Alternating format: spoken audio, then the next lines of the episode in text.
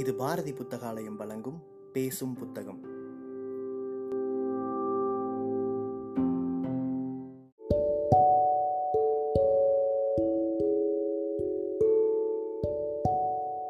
Book day இணையதளத்தின் மூலமாக முன்னெடுக்கப்படும் வாசகர்களுக்கான வாசிப்பு போட்டியில் தேர்வான சிறுகதையை கேட்க இருக்கிறீர்கள்.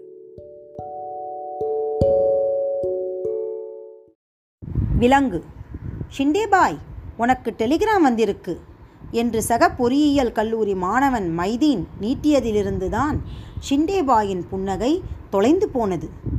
அவசர அவசரமாக ஒன்றிரண்டு உடைகளை மட்டும் சின்ன சூட்கேஸில் இட்டு ஹாஸ்டல் வார்டனிடம் அனுமதி பெற்று சென்னை வண்டியில் அமர வைத்து விட்டு வந்திருந்த ஒன்றிரண்டு நண்பர்களும் திரும்பிச் சென்றனர். ஷிண்டேபாயின் இருபத்தி ஐந்து வயது வங்காள முகத்தில் சோகம் அப்பியிருந்தது. கொல்கத்தா ரயிலில் ஏறி சென்னையை கடக்கிற வரை அலையடித்து கொண்டிருந்த மனசு சூன்யமாய் விடுபட்ட மாதிரி நிற்கதியாய் சலனமற்றிருந்தது. மிக மெதுவாக உதடு பிரிந்து முணுமுணுத்தான். அகுரமஸ்தா ஏன் என்னை இம்சிக்கிறாய்?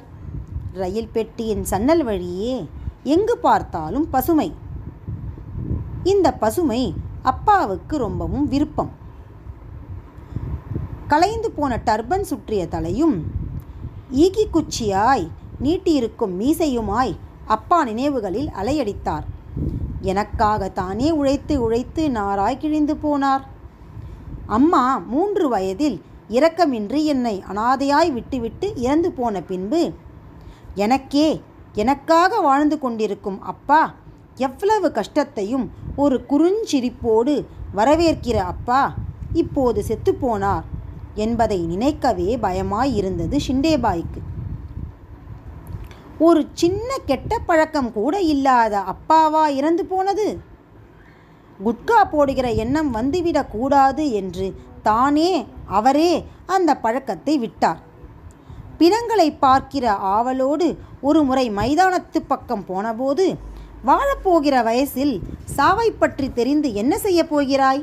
என்று கடிந்து கொண்ட அதே அப்பாவை இன்று பிணமாக காட்டப்போகிறார்கள். வயிற்றிலிருந்து ஒரு அமிலப்பந்து நெஞ்சுக்குழியை இழுத்து மூடியது. ரயிலின் குலுங்கல் ஓசையும் காய்ந்து போயிருந்த வயிற்று இறைச்சலும் சுத்தமாய் மறந்து போயிருந்தது. நாசியை துளைத்தெடுத்த நாற்றமே கொல்கத்தா வர போவதை உணர்த்தியது. கலைந்த முடியோடு வியர்வை வழிந்த பிசுபிசுத்த முகம் அப்படியே சோக உறைவில் சிக்கியிருந்தது. எழுபது வயசை கடந்த பக்கிம் சௌதரி பெரியப்பாவெல்லாம் இன்னும் உயிரோடு இருக்கிறபோது ஐம்பத்தி ரெண்டு வயதா வயதுகளே ஆன அப்பா மட்டும் எப்படி மறித்து போனார்? ஒரு இன்ஜினியர் ஷிண்டேபாயை பார்க்க விரும்பிய அப்பா தன் ஆசை நிறைவேறும் முன்னே எங்கு போய்விட்டார்? ஓடி ஆடி உழைத்து சிரித்து பேசி கண்டித்து கண்ணீர் வடித்த ஒரு உடல் சட்டென்று எப்படி அசைவற்ற திரேகமாக உணர்ச்சியற்ற பிரேதமாக மாறிவிடுகிறது. உணர்ச்சிகளை யார் அழைத்து போனது? இருளின் கடவுள் ஆக்கிரமிப்பு எம்- என்பார்களே அவனா? இல்லை அப்பா எப்போதும் போல வாசலில் காத்திருக்கப் போகிறார். அரே மை ஷிண்டேபாய் என்று ஓடி வந்து அணைத்து கொள்ளப் போகிறார். என்ன வாங்கிட்டே வந்தேய்? என்று தமிழில் அரைகுறையாய் கேட்கப் போகிறாய். இதோ சென்னையின் கதர் சட்டையை எடுத்து நீட்டப் போகிறேன். ஷிண்டேபாயின் மனசு முழுக்க கற்பனை உருவங்களாக நிறைந்திருந்தது. அடிக்கடி அப்பா முகம் மங்களாக நினைவில் வந்து போனது. அருகில் அமர்ந்திருந்த சீக்கியர்கள் கை வளையத்தை போ மேலே ஏற்றிவிட்டு பெட்டியை எடுத்து இறங்கத் தயாரானார்கள். ஷிண்டேபாய் கலைந்த தலையை ஒழுங்குபடுத்தி கொண்டே பெட்டியை தேடி எடுத்தான்.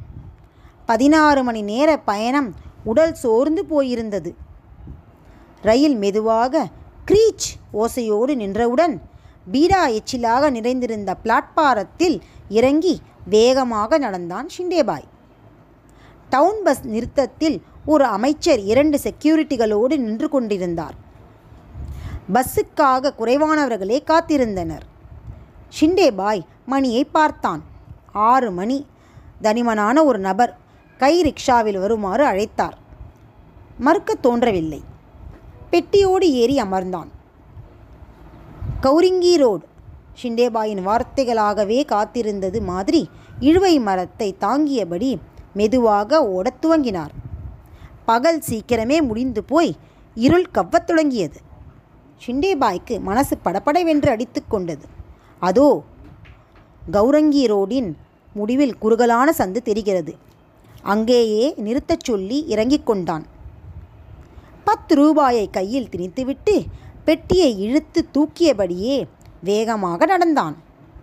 சின்ன சின்ன காரை வீடுகளுக்கிடையில் ஷிண்டேபாயின் வீடு தெரிந்தது. போடப்பட்டிருந்த நாற்காலிகள் பெருமளவு காலியாய் இருந்தது. சொற்பமாய் ஒரு சிலரே உட்கார்ந்திருந்தனர். ஷிண்டேபாயை பார்த்தவுடன் அதிலிருந்து ஒருவர் ஓடி வந்தார். ஷிண்டே என்ன இவ்வளவு தாமதம்? சீக்கிரம் ஓடு. இப்போதுதான் உடலை அகுரமஸ்தா மைதானத்திற்கு கொண்டு செல்கிறார்கள். அப்பா! பெங்காலியில் வீரிட்டவாறே பெட்டியை அப்படியே வீசிவிட்டு வந்த வழியே ஓடத் துவங்கினான் ஷிண்டேபாய். ஷிண்டேபாய் கூட்டமான பார்சி இனத்தில் அதிக நேரம் பிணத்தை வீட்டில் வைத்திருப்பதில்லை. எதிர்காற்றை எதிர்காற்றை கிழித்துக்கொண்டு மூச்சிறைக்க இரத்தம் தலைக்கும் இதயத்துக்குமாக குதிக்க ஓடினான் ஷிண்டே. கௌரங்கி ரோட்டின் மறுமுனையில் ரிங் ரோட்டில் கலந்து மைதானத்தை நெருங்கியபோது கால்களும் கண்களும் சோர்ந்திருந்தன. அதோ கம்பிகளுக்கு பின்னே கூட்டம் நின்று கொண்டிருந்தது. இரண்டு மூன்று பேர் மட்டும் அப்பாவின் உடலை சுமந்தபடி கிணற்றை நெருங்கிக் கொண்டிருந்தனர். மைதானத்தின் திறந்த கதவுகள் வழியே ஷிண்டே உள்ளே போவதற்கும் அவர்கள் உடலை கிணற்றின் மேலே போடப்பட்டிருந்த கம்பிகளில் படுக்க வைத்துவிட்டு திரும்புவதற்கும் சரியாக இருந்தது. நின்று கொண்டிருந்த கூட்டத்தினரின் உள்புகுந்து வெளியே வருவதற்குள் மைதானத்தின் உள்கதவு இழுத்து மூடப்பட்டது. பெரியப்பா கதவை திறக்கச் சொல்லுங்கள். உடைந்து போயிருந்த குரலில் பக்கியம் சௌத்ரியை பார்த்து கத்தினான். மெதுவாக நடந்து ஷிண்டேயின் அருகில் வந்தார். ஆதரவாக முதுகை தடவிக் கொடுத்தார். இல்லை கண்ணா அங்கிரமன்யு நேரம் ஆரம்பமாகிவிட்டது. இனி உள்ளே போகவே முடியாது. அகுரமஸ்தா ஆசிர்வதிப்பார். வா போகலாம். பிசிரடிக்கும் பெங்காலியில் ஹீனமாய் சொன்னார். இல்லை இல்லை நான் போயாக வேண்டும். அப்பாவின் முகத்தை கடைசியாக பார்க்கக்கூட எனக்கு உரிமை இல்லையா? கதவை திறங்கள். அடி வயிற்றிலிருந்து கத்திய ஷிண்டேபாய் கம்பிகள் அதிர கதிவை கதுவை குலுக்கினான். மூன்று நான்கு பேர் சூழ்ந்து நின்று பிடித்து கொண்டார்கள். கதவை திறங்கள் திறங்கள். திரும்ப திரும்ப கத்தியபடியே உடைந்து போய் அழத்து வங்கினார். அப்பா! ஷிண்டேயின் பெருங்குரலோடு மைதானத்திலிருந்து ஒன்றிரண்டு கழுகுகள் மட்டும் திரும்பி பார்த்தன. மனசில் இருந்த துக்கச் சுமை தாரை தாரையாய் கண்கள் வழியே கண்ணீராய் வடிந்தது. கூட்டத்தில் கொஞ்ச பேர் நகரத் துவங்கியிருந்தார்கள். மைதானத்தின் காவல்காரர் அருகே வந்தார். ம் எல்லாரும் போங்க. அதிகாரம் கணக்கிற கொச்சை பெங்காலியில் கனைந்தார்.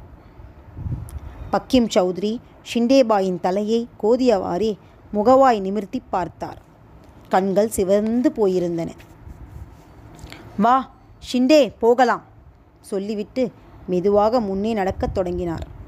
ஷிண்டே மட்டும் நின்று போகிற அவர்களையே பார்த்தான். மைதானத்தின் வாயிலை கடந்து போய்க் கொண்டிருந்தார்கள். மைதானத்தின் மையத்தில் இருந்தே கிணற்றை பார்த்தான். அப்பா அசைவற்று இருந்தார்.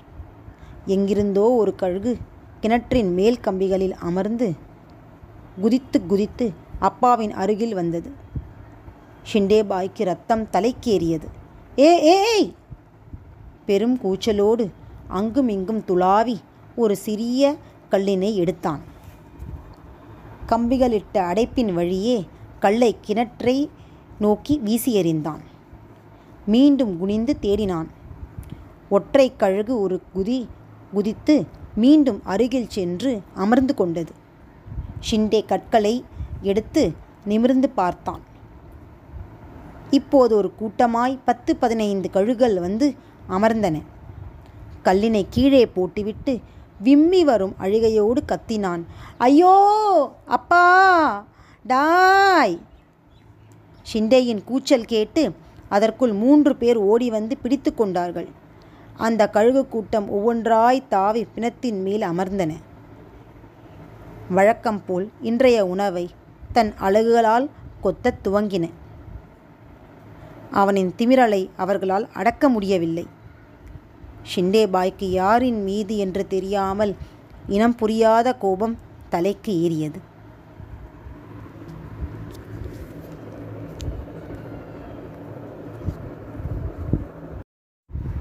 காணல் டேய் சின்னச்சாமி. சத்தம் கேட்டு திரும்பி பார்த்தேன். தேனி போகிற டவுன் பஸ்ஸில் கணேசன் தெரிந்தார். கடந்து போகிற ஆட்டோக்களின் இரைச்சலில் என்ன?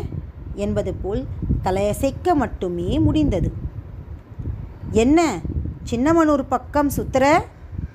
மீண்டும் நகர்ந்து கொண்டிருந்த பஸ்ஸிலிருந்து கணேசன் குரல் கொடுத்தார். லாட்டரி கடைக்கு வந்தேன்னே. நானும் நரம்பு புடைக்க கத்தினேன். சரி சரி உள்ளூரில் வாங்கினா பரிசு விழுறதில்லன்னு வெளியூர் வரக்கும் வந்தாச்சு போல. கை அசைத்து விட்டு கணேசன் தலையை ஜன்னலுக்கு உள்ளே இழுத்து கொண்டார். நான் இருக்கிற அவசரத்தில் இவர் வேறு. இங்கு பார்த்ததை சீலையம்பட்டி முழுக்க தம்பட்டம் அடித்து விடுவார். அதையும் மீறி என் மனசு முழுக்க சந்தோஷம் நிரம்பி வழிந்தது. வாரந்தோறும் வழக்கமாய் நான் வாங்குகிற சூப்பர் பூட்டானில் நூறு ரூபாய் விழுந்திருப்பது பெரிய ஆச்சரியம்தானே? நாள் முழுக்க முதுகு வளைய வியர்வை சிந்தி உழைத்தாலும் கிடைப்பது என்னமோ ஐம்பது ரூபாய்தான். அதுவும் முதலாளி கொடுக்கிற ஐம்பது ரூபாய்க்கு அவர் வருஷமெல்லாம் விசுவாசமாய் வாலாட்ட வேண்டும். என்று நினைக்கிறார். இப்படி எந்த தொல்லையுமே இல்லாமல் எண்பது பைசாவுக்கு வாங்கின பூட்டான் லாட்டரியில் நூறு ரூபாய். ஆஹா! கூரையை பீ பீத்து கொண்டு காசு கொட்டுகிற மாதிரி ஒரு சந்தோஷம். மணி ஆறை கடந்து விட்டிருந்தது. விளக்கு வைக்கிற நேரம் என்று நாளைக்கு வர சொல்லி விடுவார்களோ? சி இப்படியெல்லாம் இருக்காது. இது என்ன? டவுன் பஸ்ஸு கூட சீந்தாம போகிற சீலையம்பட்டியா? சின்னமனூர் சின்னமனூர் தான். வேகமாய் நடந்து அண்ணாச்சி பழத்தை கீற்று போட்டு விற்கிற சின்ன பயல்களை கடந்து குச்சனூர் ரூட்டில் கூட்டம் மொய்த்து கொண்டிருந்த லாட்டரி கடையை நெருங்கினான். ஒரு குடிமகன் மலிவு விலை ரெட் புல்லின் வாசத்தோடு கடைக்காரரை நோக்கி கை நீட்டி கொண்டிருந்தார். ஐயா நான் வடக்கு பட்டியங்கார பைய சொன்னா சொன்னதுதே எனக்கு தமிழ்நாடு அரசோட தீபாவளி பம்பர் டிக்கெட்டு இப்போவே வேணும். கடைக்காரர் எரிச்சலாய் நிமிர்ந்து பார்த்தார். யோ ஒரு தடவை சொன்னால் கேட்க மாட்டியா? தீபாவளி பம்பரு ஏப்ரல் மாதத்தில் எப்படியா கிடைக்கும்? தீபாவளியில் தான் கிடைக்கும். குடிமகனுக்கு கோபம் வந்துவிட்டது யாரை ஏமாத்த பார்க்குற? நீயா அடித்து விற்கிற இந்த குப்பை லாட்ரியெல்லாம் எனக்கு வேணாம். ஒரிஜினல் தமிழ்நாடு பம்பரத்தை வேணும். தீபாவளி நவம்பர்லத்தே வரும்னு எனக்கே சொல்லித்தரியா நீயே? எலே தீபாவளி பம்பர்னா நவம்பரில் வரும். இந்த வடக்கு பட்டியாலையும் ஏமாத்துறீங்கன்னா பாவம். கரகாட்டம் கொலை பயலுங்கன்னா ஏமாத்துறீங்கன்னா என்ன செய்வாங்க? கடையில் லாட்டரி வாங்கி கொண்டு நகர்ந்து போகிற மற்றவர்களை கேலியாய் பார்க்கிறான். கடையை விட்டு விலகியவாறே திரும்பி பார்த்து சொன்னான். மக்கா இந்த கடையில் என்னமோ தப்பு இருக்கு. அம்பிட்டுத்தே சொல்லுவேன் லேசான தடுமாற்றத்தோடு அடுத்த லாட்ரி கடையை நோக்கி போனான் குடிமகன். சாவு கிராக்கிக ஒரு நாளைக்கு ஒருத்தனாவது வந்துடுறாங்க உனக்கு என்னப்பா? அங்கலாய்த்து கொண்டிருந்த கடைக்காரர் திடீரென என்னை பார்த்து கேட்டார். நான் பத்திரப்படுத்தியிருந்த லாட்ரி டிக்கெட்டை பூவை போல கையில் தாங்கி நீட்டினேன். ரிசல்ட்டா? இந்தா பேப்பரு. டிக்கெட்டை வாங்காமல் பேப்பரை நீட்டினார். காலையிலேயே காப்பி கடையில் பார்த்துட்டேங்க. நூறு ரூபா விழுந்திருக்கு. பேப்பரையும் டிக்கெட்டையும் வாங்கி சரிபார்த்தார். எந்த ஒரு சுவாரஸ்யமும் இல்லாமல் கல்லாவிலிருந்து ஒரு நூறு ரூபாய் தாளை கொடுத்துவிட்டு அடுத்த வாடிக்கையாளரை நோக்கி நகர்ந்தான். இங்கு இதெல்லாம் சகஜம்தான் போலிருக்கிறது. அப்புறம் ஏன் சீலையம்பட்டியில் மட்டும் ஆடிக்கு ஒரு தடவை பத்தோ இருபதோ மட்டும் விழுகிறது? இனிமேல் இங்கேயே வாங்கிக் கொள்ள வேண்டும். கிடைத்த நூறு ரூபாயை நாளாய் மடித்து வேட்டியில் சுருட்டி கட்டிக்கொண்டேன் நேரம் ஏழை நெருங்கிக் கொண்டிருந்தது. நன்றாக இருட்டுவதற்குள் வீட்டுக்கு போய் சொல்லி தினம் நூறு ரூபாயை அப்படியே கொடுத்து ஆச்சரியப்படுத்த வேண்டும். காலையில் சீக்கிரமாய் எழுந்து பலசரக்கு கடையில் பழையது இருபது ரூபாயை கொடுத்துவிட்டு ஐயார் இருபதில் ரெண்டு கிலோ வாங்க வேண்டும். இந்த குருணையை தின்று தின்று பிள்ளைங்களெல்லாம் நாக்கு செத்து போயிருக்கும். கடந்து போன மினி பஸ்ஸுக்காரன் என்னை பார்த்ததும் நிறுத்தினான். என்னனே ஊருக்கு தானே? வாங்க போகலாம். கை கொடுத்து உயரமான படிகளில் ஏற உதவினான். இரண்டரை ரூபாய் சில்லறை கொடுத்து டிக்கெட் வாங்கி கடைசி சீட்டில் அமர்ந்தேன். எனக்கு பசியும் சந்தோஷமுமாக வயிற்றில் மாறி மாறி உணர்வுகள் பொங்கின. நாளைக்கு மாலை வேலை முடிந்த கையோடு அக்கீம் டாக்டரை பார்த்து பத்து ரூபாய் கொடுக்க வேண்டும். போன வாரம் சின்னவனுக்கு சளி கூட போய் காய்ச்சல் வந்தபோது காசை எதிர்பார்க்காமல் ஊசி போட்டார். மறக்காமல் நாளைக்கு கொடுத்துவிட வேண்டும். நல்ல மனுஷன். என் மனக்கண்ணில் வரிசையில் பலர் வந்து போனார்கள். பணியாரக்கிழவி பால்கார மணியண்ணன் மிட்டாய்க்கடை குமார் பிரியாணி ராவுத்தர் இவர்களை விட வட்டிக்கார ராசுவை நினைக்கத்தான் பயமாய் இருந்தது. அவனை பார்த்து இருபது ரூபாய் கொடுத்து விட்டால் பழைய வார கந்து சரியாகிவிடும். அடுத்த வாரத்திலிருந்து என்ன செலவு வந்தாலும் அவனுக்கு ஒழுங்காக கட்டிவிட வேண்டும். எங்கே சில விஷயங்களை யோசிக்கத்தான் முடிகிறது. ஏதாவது ஒரு செலவு வந்து அத்தனை யோசனையையும் கவிழ்த்து விட்டு போய்விடுகிறது. சின்னசாமி அண்ணே சீலையம்பட்டி வந்தாச்சு. என்ன நினப்பில் இருக்கீக? கண்டக்டர் பயலின் சத்தம் கலைக்க அவசரமாக இறங்கினேன். மெயின் ரோட்டில் கூட்டம் சொற்பமாயிருந்தது. ஒன்றிரண்டு விளக்குகள் நன்றாக எரிந்து கொண்டிருந்தன. நான் மெயின் ரோட்டை கடந்து இருட்டுச் சந்துக்குள் நுழைந்தேன். சின்ன வயசு சீலையம்பட்டி நினைவுகளில் வந்தது. இந்த மெயின் ரோடினை ஒட்டி சுற்றியுள்ள சொற்ப வீடுகள் தான் ஊர். அப்போது எல்லாம் வெறும் காடாக காட்சியளித்தது. நானும் என் சிநேகிதர்களும் காக்கா குஞ்சு விளையாடிட மரங்களெல்லாம் இப்போது வெட்டப்பட பஞ்சாயத்து ஆபீஸ் அங்கு வந்து உட்கார்ந்து கொண்டது. பழைய விஷயங்களை நினைத்தாலே மனசு கனத்து விடுகிறது. கீழப்புலா நந்தபுரம் பிரிவு வந்திருந்தது. கால்களை சற்று அகற்றி விரைவாய் நடந்தேன். இரண்டாவது திருப்பத்தில் திரும்புகிற போது மனசில் ஒரு குறுகுறுப்பு. பெரியாத்தா பார்த்து விடுவாளோ? அவள் கண்ணில் பட்டால் இன்னும் தாமதமாகிவிடும். பழசெல்லாம் பேசி மனசை கலங்கடித்து விடுவாள். ஐயோ நான் நினைத்த மாதிரியே குடிசை வாசலில் உட்கார்ந்திருக்கிறாள். ஆறது சின்னச்சாமி பயலா? ஆஹா வசமாக மாட்டிக்கொண்டேன். ஆமாத்தா நீ என்ன இருட்டில் உட்காந்துருக்க வேற என்ன பூ செய்யப்போ சொல்கிற கண்ணு மசமசண்டு உள்ள ஒரு இழவு தெரிய மாட்டேங்குது. அதான் காத்தாட சத்த வெளியே உட்காரலாம்னு உக்காந்தேன். ஆமாம் நீ எங்கே இருட்டின பிறகு இங்கன திரியற? கண்களை இறுக்கி கொண்டு கேட்டால் பெரிய அத்தா. ஒன்றுமில்ல அத்தா. சின்னமூரனூரில் போய் சிநேகிதரை பார்த்து புட்டு வாரேன். உங்கள் ஐயா உசுரோடு இருக்கிற வரைக்கும் இப்படித்தே சிநேகித சிநேகிதன்னு சுற்றுவாக மகராச என்னையும் உங்கள் அம்மாவையும் விட்டு போட்டு நிம்மதியாக கண்ணை மூடிட்டாக. ஆத்தா பழைய நினைவுகளில் கலந்து கொண்டாள். உங்கள் அம்மா சின்னவ இருக்காளே அவ கொடுத்து வச்சவ. பின்னாலேயே போய் சேர்ந்துட்டா. அது கிடக்கு விட்றா. சின்னதுங்க ஸ்கூலுக்கு போது போகுதுங்களா? ஆமாத்தா பெரியது அஞ்சாப்பு சின்னது மூணு. ஆமாம் ராசு தம்பி இப்பெல்லாம் கண்ணில் சிக்கிறது இல்லையே அவங்கிடக்க சீரி கெட்ட பயப்புல. முதல்ல எல்லாம் ஊர் சுற்றிட்டு வந்து அஞ்சோ பத்தோ செலவு காய்ச்சல்னு கொடுப்பேன் அப்புறமா கொஞ்ச நாளாக வீட்டு பக்கமே வரதில்லை. எந்த ஊரில் தண்ணி போட்டு எவ கூட கிட கிடக்கானோ? நாசமாக போன பய. நீயாவது முந்தியெல்லாம் அப்பப்போ வந்து பார்த்து புட்டு போவ. இப்போ புள்ளக்குட்டின்னு ஆனப்புறம் உன் பாடு திண்டாட்டமாக போச்சு. நீ காசு பணமெல்லாம் கொடுக்கலன்னு எனக்கு வருத்தம் இல்லை சின்னு. இந்த கட்டையை வந்து இடையில இடையில பார்த்துட்டு போடா. இன்னும் கொஞ்ச நாளில் நானும் போய் சேர்ந்துடுவேன் உனக்கு ஆத்தான்னு சொல்ல அப்புறம் யார் இருக்கா? பெரியாத்தாவை பார்த்தாலே எனக்கு மனசெல்லாம் பதறும். அப்பாவின் முதல் மனைவி. என் மேல் ரொம்ப பாசமாக இருப்பாள். இவள் பையன் ராசுதான். எப்படி எப்படியெல்லாமோ மாறிப்போனான்.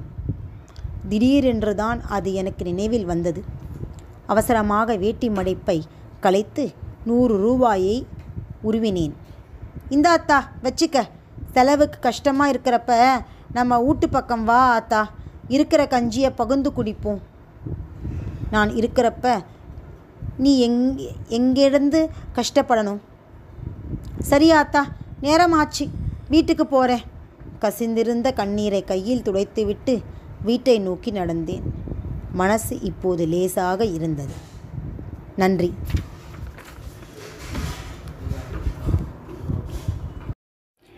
வெறி. குஜராத் தெரியுமா உங்களுக்கு? கடந்த சில வாரங்களில் கோத்ரா ரயிலையும் வால் முளைத்த மனிதர்களையுமாக நாளிதழ்களும் தொலைக்காட்சிகளும் நிறையவே அறிமுகம் செய்து வைத்திருக்கும் அந்த குஜராத்தின் குச்வாடா மாவட்டத்தில் வாயில் நுழையாத பெயர் கொண்ட நகரத் தெருக்களில் நான் நடந்து கொண்டிருக்கிறேன். கலவரம் முடிந்து வாரங்களாகியும் இன்னும் மயான அமைதி களையாத வீதிகள். ஆராய்ச்சிக்கு வந்த இடத்தில் ஒரு மாதம் ஓட்டல் சிறைவாசம் அனுபவித்தாயிற்று.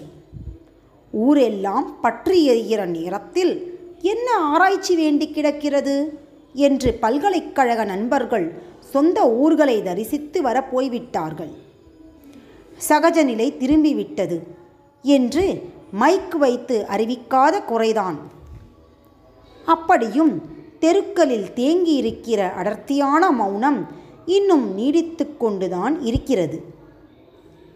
தப்பித்தவறி வெளியே வருகிற மனிதர்கள் பரஸ்பர பயத்தோடு முகங்களை பார்த்து கொள்கிறார்கள். பலூன் வெடிக்கிற சப்தத்தை கூட கேட்கிற நிலையில் அவர்கள் இல்லை. கலைத்து விடப்பட்ட தேனீக்களைப் போல எங்கிருந்து கிளம்பியது இந்த வெறி? இயல்பாய் அமைதியாய் வாழ்ந்து கொண்டிருக்கிற ஒவ்வொரு மனிதனுமே ஒரு வெறித்திரியோடு அலைந்து கொண்டிருக்கிறானா? மதங்களை ஆய்வு செய்து டாக்டரேட் வாங்கப் போகிற என்னை கேளுங்கள். எந்த மதம் வெறி செய்கிறது என்று? எந்த மதத்திற்குமே மனிதனை காவு வாங்கிற எண்ணமே கிடையாது. கடலிலே காத்து புகுந்து கடும் புயலாயிற்று. மனிதனுக்குள்ளே கொண்டிருக்கிற ஈகோ சாத்தான் மதத்தையும் அரசியலையும் பிடித்து ஆட்டி வைக்கிறது. என் ஆய்வின் கடைசி பகுதியை அலங்கரிக்கப் போகிற சீக்கிய குருத்வாரா இதோ வந்துவிட்டது. தூரத்திலிருந்து பார்க்கிற தாஜ்மஹாலைப் போல ஒரு அழகு. சீக்கியர்களின் புனித இடங்களை வேலையாட்கள் கொண்டு கட்டுவதில்லை.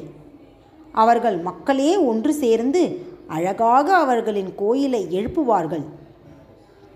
அதனால்தானோ என்னவோ அதன் அமைப்பையும் மீறி அவர்களின் கூட்டு உழைப்பின் அழகு பலீரிடுகிறது. அந்த குருத்வாராவை நெருங்க நெருங்க பெரிதாகிக் கொண்டே போவது போல் தோன்றியது. உச்சியை பிளக்கிற வெயிலும் ஒரு சிலர் வாசலில் நு- நின்று கொண்டிருந்தார்கள். தலையைச் சுற்றி கட்டப்பட்டிருந்த தர்பனும் வலையில் இழுத்து கட்டிய தாடியுமாய் ஒரு பெரியவர் என்னை நோக்கி வந்தார். அவர் பேசுவதற்கு முன்பே நான் கைகூப்பினேன் சத் ஸ்ரீ அகால் பெரியவின் பெரியவரின் நெற்றியில் ஆச்சரிய கோடுகள். கிணற்றிலிருந்து பேசுவது போன்ற குரலில் பேசினார். சட் ஸ்ரீ ஸ்ரீ அகால் நீங்கள் சீக்கியரா? உங்களுக்கு என்ன வேண்டும்? அவர் குஜராத்தியில் பேசாமல் இந்தியில் பேசியது நல்லதாக போய்விட்டது. நானும் இந்தியில் பதில் சொன்னேன். நான் எம்கே யூனிவர்சிட்டி மாணவன். டாக்டரேட் செய்கிறேன். குருத்வாரா பற்றிய தகவல்கள் வேண்டும். அவர் கண்களை இடுக்கிக் கொண்டு பார்த்தார். அவருக்குள்ளேயே ஏதோ முணுமுணுத்தார். பின்பு என் கையை பற்றியபடியே உள்ளே அழைத்துச் சென்றார். வளைவான முகப்பை கடந்து இடதுபுறம் நடந்தார். பெரிய ஹால் ஒன்று தென்பட்டது. கீழே நீளமாய் பாய்கள் விரிக்கப்பட்டிருந்தன. ஓ இது லங்கர் போலும். எனக்குள்ளாகவே எண்ணம் ஓடியது பெரியவர் நின்று என்னை பார்த்தார். இது லங்கர்தானே என்றேன். பெரியவர் ஆம் என்பது போல் தலையசைத்தார். நானூறு வருடங்களுக்கும் மேலாக இம்முறையை கடைப்பிடிக்கிறார்களா? ஆச்சரியம்தான். சீக்கியருக்குள்ளே சரியாகச் சொன்னால் மனிதர்களுக்குள்ளே பேதம் ஏற்பட கூடாது என்ற எண்ணத்தில் சமபந்தி விருந்து போன்ற திறந்தவெளி உணவரங்கம்தான் லங்கர். ஒரே பாத்திரத்தில் சமைத்து ஒரே வரிசையில் அமர்ந்து வழிபாட்டுக்கு வருகிறவர்கள் சாப்பிடும் இடம் இது. பெரியவர் என்னை அமரச் சொன்னார். சீக்கியர்களின் அன்பு தொல்லையே இதுதான். குருத்வாராவிற்கு வந்துவிட்டால் உணவை மறுக்க முடியாது. ஒரு தட்டை கொண்டு வந்து வைத்து தமிழ்நாட்டு சோறு போல வெள்ளையாய் கொஞ்சம் குழைத்திருந்த அதனை கொடுத்தார்கள். அது பெயர் தெரியாது போதும் நல்ல சுவையாகவே இருந்தது. கொஞ்சமாய் சாப்பிட்டு விட்டு எழுந்தேன். பெரியவர் குழாயை கை காட்டினார். அதோ குழாய் இருக்கிறது. கை கால்களை சுத்தம் செய்து கொண்டு உள்ளே செல்லுங்கள். தர்னாதல் சிங் ஒருவர் உள்ளே இருக்கிறார். உங்களுக்கு தேவையானவை கிடைக்கும் என்றவர் மீண்டும் திரும்பிச் சொன்னார். மசூதிக்குள் போகிற ஒழுங்கமைப்போடு போங்கள். பெரியவர் என் இளந்தாடியையும் உருவத்தையும் பார்த்து முஸ்லீம் என நினைத்து விட்டார் போல. அதனால் என்ன? நான் யூதன் என்று சொன்னால் மட்டும் புதிதாக ஒன்றும் கிடைக்கப் போவதில்லை. கை கால்களை தண்ணீரில் சுத்தம் கொண்டு மையத்தை நோக்கிச் சென்றேன். பறந்து விரிந்து கிடந்த ஒரு பேரறை. நான் நுழை நுழைந்ததற்கு நேர் எதிர் சுவரில் குரு கிரந்தம் இருந்தது.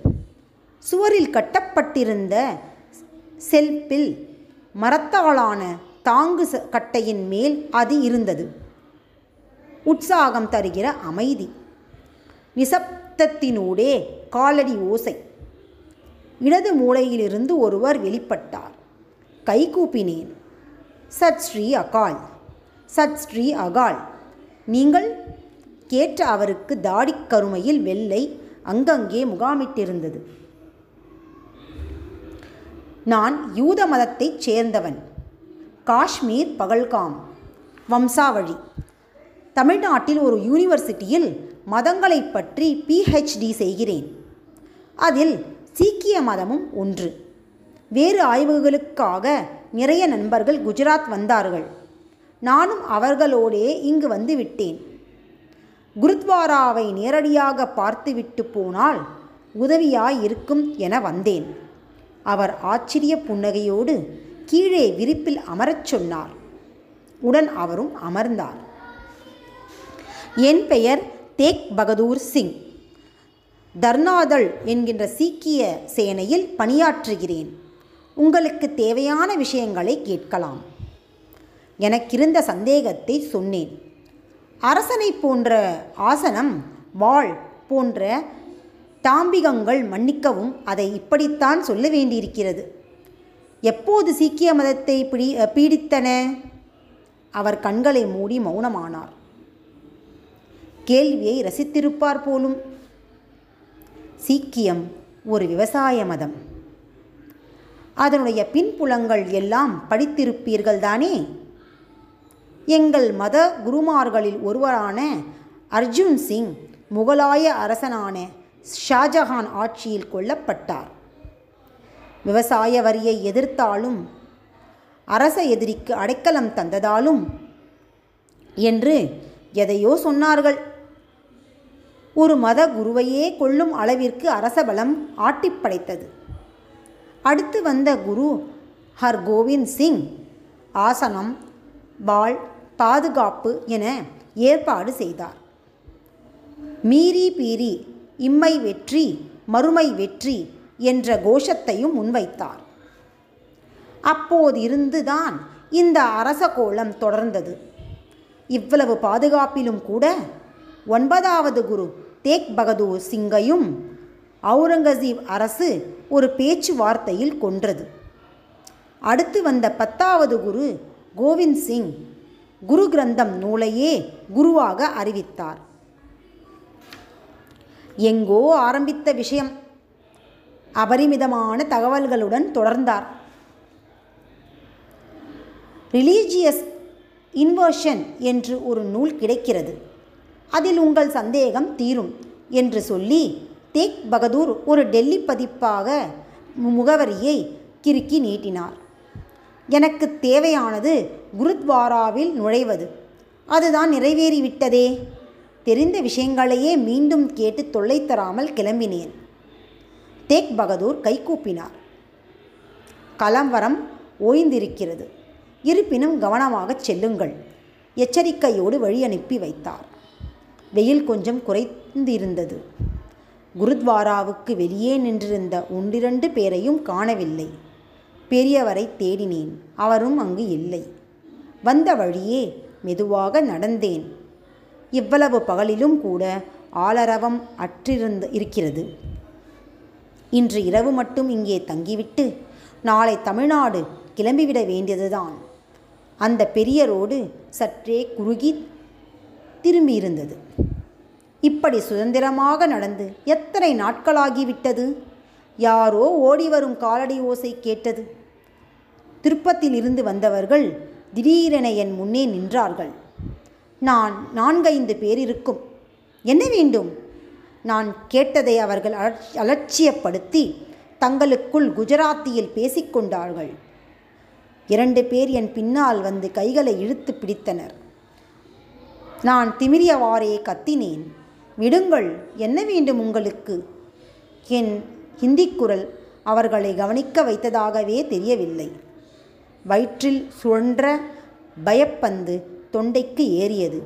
ஒருவன் குஜராத்தியில் கத்திக்கொண்டே என் கன்னத்தில் அரைந்தான். நான் காஷ்மீர் நான் திணறல் திணறல்களுக்கிடையே நான் அலறியது அலறியது அவர்களுக்கு மேலும் ஆத்திரமூட்டியது. ஒருவன் என் தலைமுடியை பிடித்து ஆட்டினான். மாறி மாறி கன்னத்தில் அறைந்தான் அவன் கண்களில் மின்னிய வெறி எனக்குள் பீதியை ஏற்படுத்தியது. இன்னொருவன் என் இடுப்பை சுற்றியிருந்த குர்தா கயிற்றை இழுத்து அற்றான். கையை நீட்டி தடுக்க முயன்றேன். சரியேலென பேண்ட் கீழே கீழிறங்கியது. நான் நிர்வாணமானேன். வெறி பிடித்தது போல் ஒருவன் கத்தியை முசல்மான். எங்கிருந்து வந்தது என்று தெரியாமல் இன்னொருவன் அந்த நீளமான கத்தியை எடுத்தான். கத்துவதற்காக திறக்க முயன்ற வாயை கைகளால் அடைத்தான். அந்த சின்ன இடைவேளையில் என் வயிற்றில் கத்தி ஆழமாய் இறங்கியது வலியை முழுமையாய் உணரும் முன்னே மீண்டும் மீண்டும் கத்தி இறங்கியது. நான் இரத்த வெள்ளத்தோடு சரிந்து விழுந்தேன். அவர்களின் காலடி ஓசை கொஞ்சம் கொஞ்சமாக மறைந்தது. என் இரத்தத்தில் தோய்ந்த அவர்களின் கால் பதிவுகள் யார் யாருக்காகவோ காத்திருந்தன. நன்றி. நிகழ்கதவு. பாரிடை ஐந்தாய் பறந்தாய் போற்றி நீடை நான்காய் நிறைந்தாய் போற்றி தீயிடை மூன்றாய் திகழ்ந்தாய் போற்றி.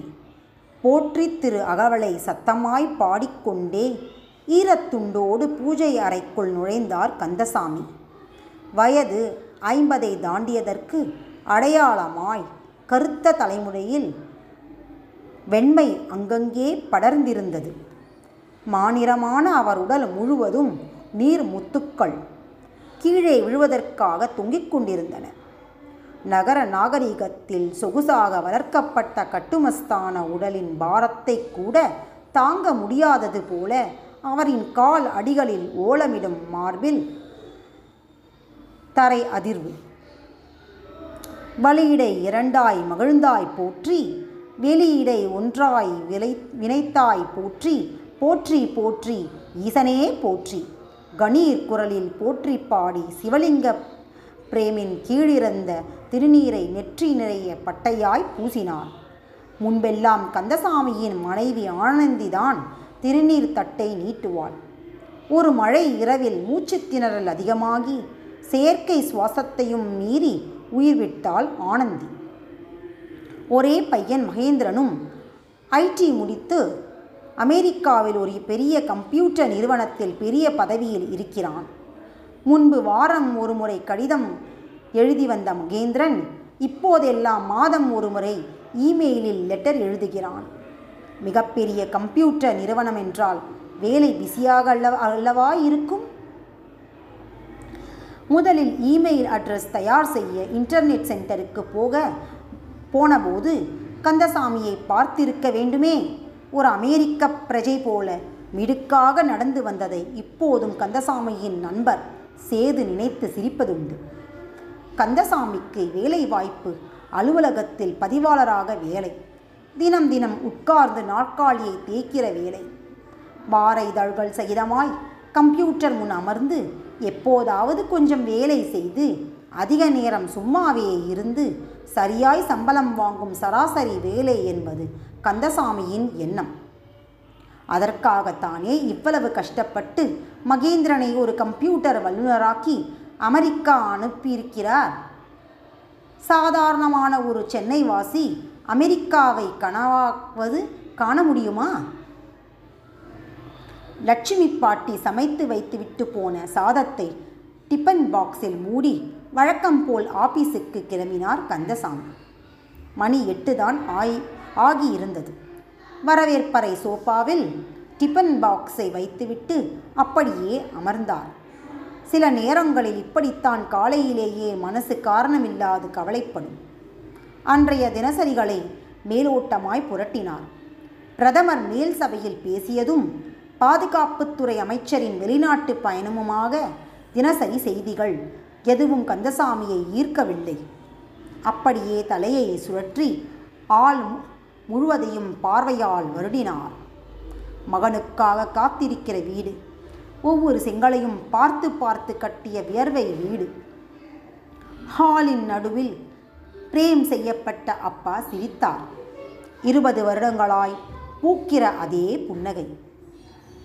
அந்த காலத்தில் மதுரைக்கு பக்கம் ஆண்டிப்பட்டி கிராமத்திலேயே சின்ன குடும்பம் கந்தசாமியின் குடும்பம்தான். ஏழு எட்டு பிள்ளைகளாவது வீட்டுக்கு வீடு இருக்கும். கந்தசாமிக்கு முன்னால் பிறந்த நான்கு குழந்தைகளும் பிறந்து ஓரிரு நாளிலேயே செத்துப்போனதாம் ஐந்தாவது பிறந்த கந்தசாமி மட்டுமே இப்போது உயிரோடு இருக்கிறார். அப்பாவிற்கு கந்தசாமியின் மேல் அளவு கடந்த பாசம். அப்பாவின் கடைசி காலத்தில் கந்தசாமி சென்னைக்கு குடிபெயர்ந்த பிறகு ஓரிரு மாதங்களிலேயே அப்பா இறந்து விட்டார். கந்தசாமிக்கு இப்போது நன்றாக நினைவிருக்கிறது. எம்ப்ளாய்மெண்ட் ஆபீஸில் மதுரையில் வேலை கிடைத்தபோது கந்தசாமிக்கு ஆண்டிப்பட்டி ஒரு அசிங்கமாகவே பட்டது. பின்பு ஆனந்தியை கைப்பிடித்து மகேந்திரன் பிறந்தவுடன் பிள்ளையின் படிப்பை சொல்லியே சென்னைக்கு வந்து விட்டார் கந்தசாமி. அப்பா கட்டிய கிராமத்து வீட்டை விற்று சென்னைக்கு பணத்தை அனுப்பச் சொல்லி எழுதிய கந்தசாமியின் கடிதத்தை அப்பா கையில் வைத்துக்கொண்டு அழுததை மாமாதான் அடிக்கடி சொல்லுவார். அந்த விஷயத்தை பற்றி எப்போதாவது யாராவது பேசுகிற போதெல்லாம் கந்தசாமிக்கு மனசு வலிக்கும். கண்களில் நீர் முட்டிக்கொண்டு நிற்கும். அந்த நிலையில் அப்பாவை தனியாக விட்டுவிட்டு விட்டு வந்திருக்க கூடாது. அப்பா இறந்த பிறகு கூட கிராமத்தை விட்டு வந்திருந்தால் இவ்வளவு பெரிய சுமை மனசில் ஏறி இருக்காது. தலை நிறை நரைத்த வயதில் இப்போது தோன்றுகிறது. சென்னை கனவில் கட்டுண்டு கிடந்த வாலிப வயசுக்கு யார் சொல்லியும் எட்டவில்லை. ஒருவேளை அது வாலிப வயசின் சாபமோ என்னமோ? அறிவுரை யோசனை என்ற சொற்களையே கேட்க விரும்பாத வயசும் மனமும். அப்பா கந்தசாமியின் வாய் மெல்ல அந்த வார்த்தையை சொல்லி பார்த்து கொண்டது. உடலின் மொத்த ரத்தமும் இதயத்துக்கு போனது போன்ற கணம்.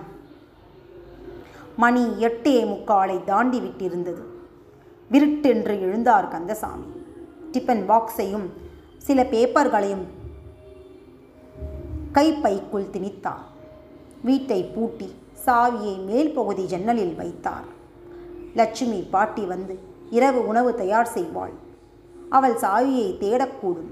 கொஞ்சம் வெளியே தள்ளியே தெரியும்படி சாவியை வைத்தார். ஓரமாய் சாய்ந்து நின்றிருந்த எம்ஐடியை உதைத்து ஸ்டார்ட் செய்து யார் எதற்கு எங்கு போகிறார்கள்? என்றே தெரியாத சாலையில் தானும் ஒருவராய் கலந்து ஆபீஸை நோக்கி போனார் Kandasamy.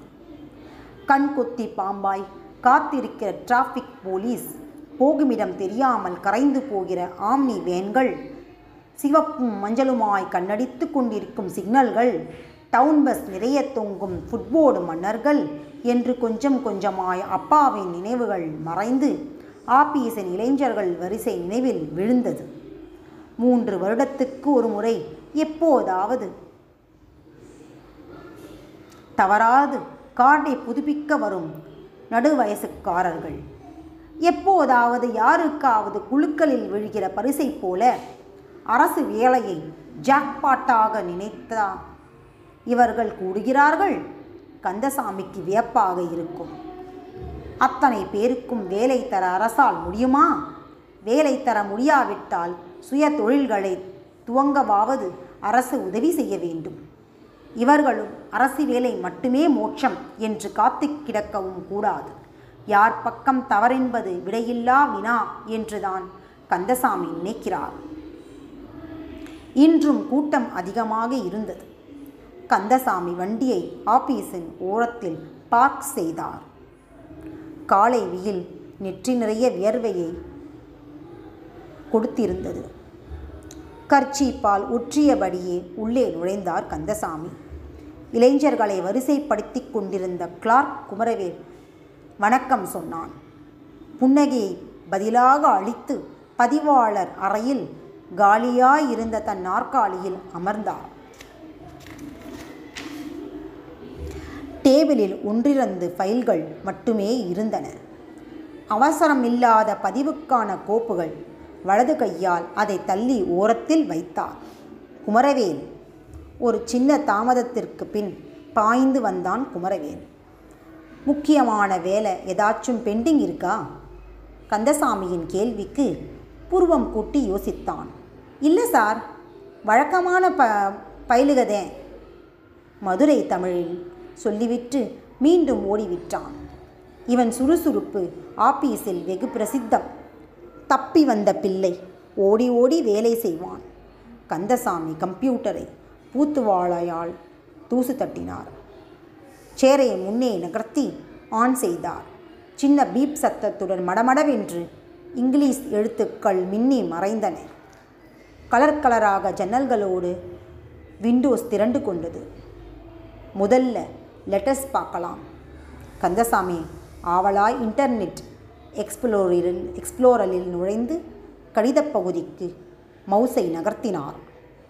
You have a mail அழகான ஆங்கில எழுத்துக்கள் மின்னி மறைந்தன. மகேந்திரனின் கடிதமாகத்தான் இருக்கும். பாஸ்வேர்டை கொடுத்து கடிதத்தை பிரித்தார். மகேந்திரனே தான் அமெரிக்க கம்பெனியின் லெட்டர் பேடில் மகேந்திரனின் கையெழுத்து ஸ்கேன் செய்யப்பட்டு கடிதம் அழகாக இருந்தது. மிருதுவான ஆங்கிலத்தில் ஓடிய கடிதத்தை மனசு தமிழில் வாங்கியது. அன்புள்ள அப்பா நான் நன்றாக நலமாக இருக்கிறேன். நீங்கள் நலம்தானே? எனக்கு வேலை அதிகமாக இருந்ததால் கடிதம் எழுத நீண்ட இடைவெளியாகிவிட்டது. அப்பா ஒரு மகிழ்ச்சியான செய்தி. எனக்கு எங்கள் நிறுவனத்தில் பதவி உயர்வு கிடைத்துள்ளது. முன்பு இருந்த வீட்டை விட இப்போது பெரிய வீடாக கொடுத்துள்ளார்கள். நான் இங்கேயே நிரந்தரமாக தங்க முடிவு செய்து விட்டேன். இந்த அமெரிக்க வசதிகள் இல்லாத இந்தியாவை நினைத்தாலே பயமாக இருக்கிறது. எனக்கு திருமணமாகி என் வாரிசுகளை இன்னும் அதே பழைய கல்வித்துறையில் விட எனக்கு விருப்பமில்லை. எனவே நான் அமெரிக்காவில் நிரந்தர குடிமகனாக பதிவு செய்வ செய்ய உள்ளேன். அங்கே சென்னையில் உள்ள எனக்கு தருவதாக நீங்கள் வாக்களித்திருந்த அந்த பழைய வீட்டை விற்று பணத்தை என் அக்கவுண்டில் போட்டுவிடுங்கள் அடுத்த மாதம் பங்குச்சந்தையில் நான் முதலீடு செய்ய திட்டமிட்டுள்ளேன். நீங்களும் சில மாதங்க மாதங்களில் தயாராக. நீண்டு கொண்டிருந்த கடிதம் கந்தசாமிக்கு சரியாக தெரியவில்லை. கண்களில் படலமிட்டிருந்த நீர் மறைத்தது. ஏதோ ஒரு அம்பு திரும்பி வருவது போல் தோன்றியது. கந்தசாமிக்கு ஏனோ சம்பந்தமில்லாமல் அப்பா நினைவு வந்து போனது. நன்றி.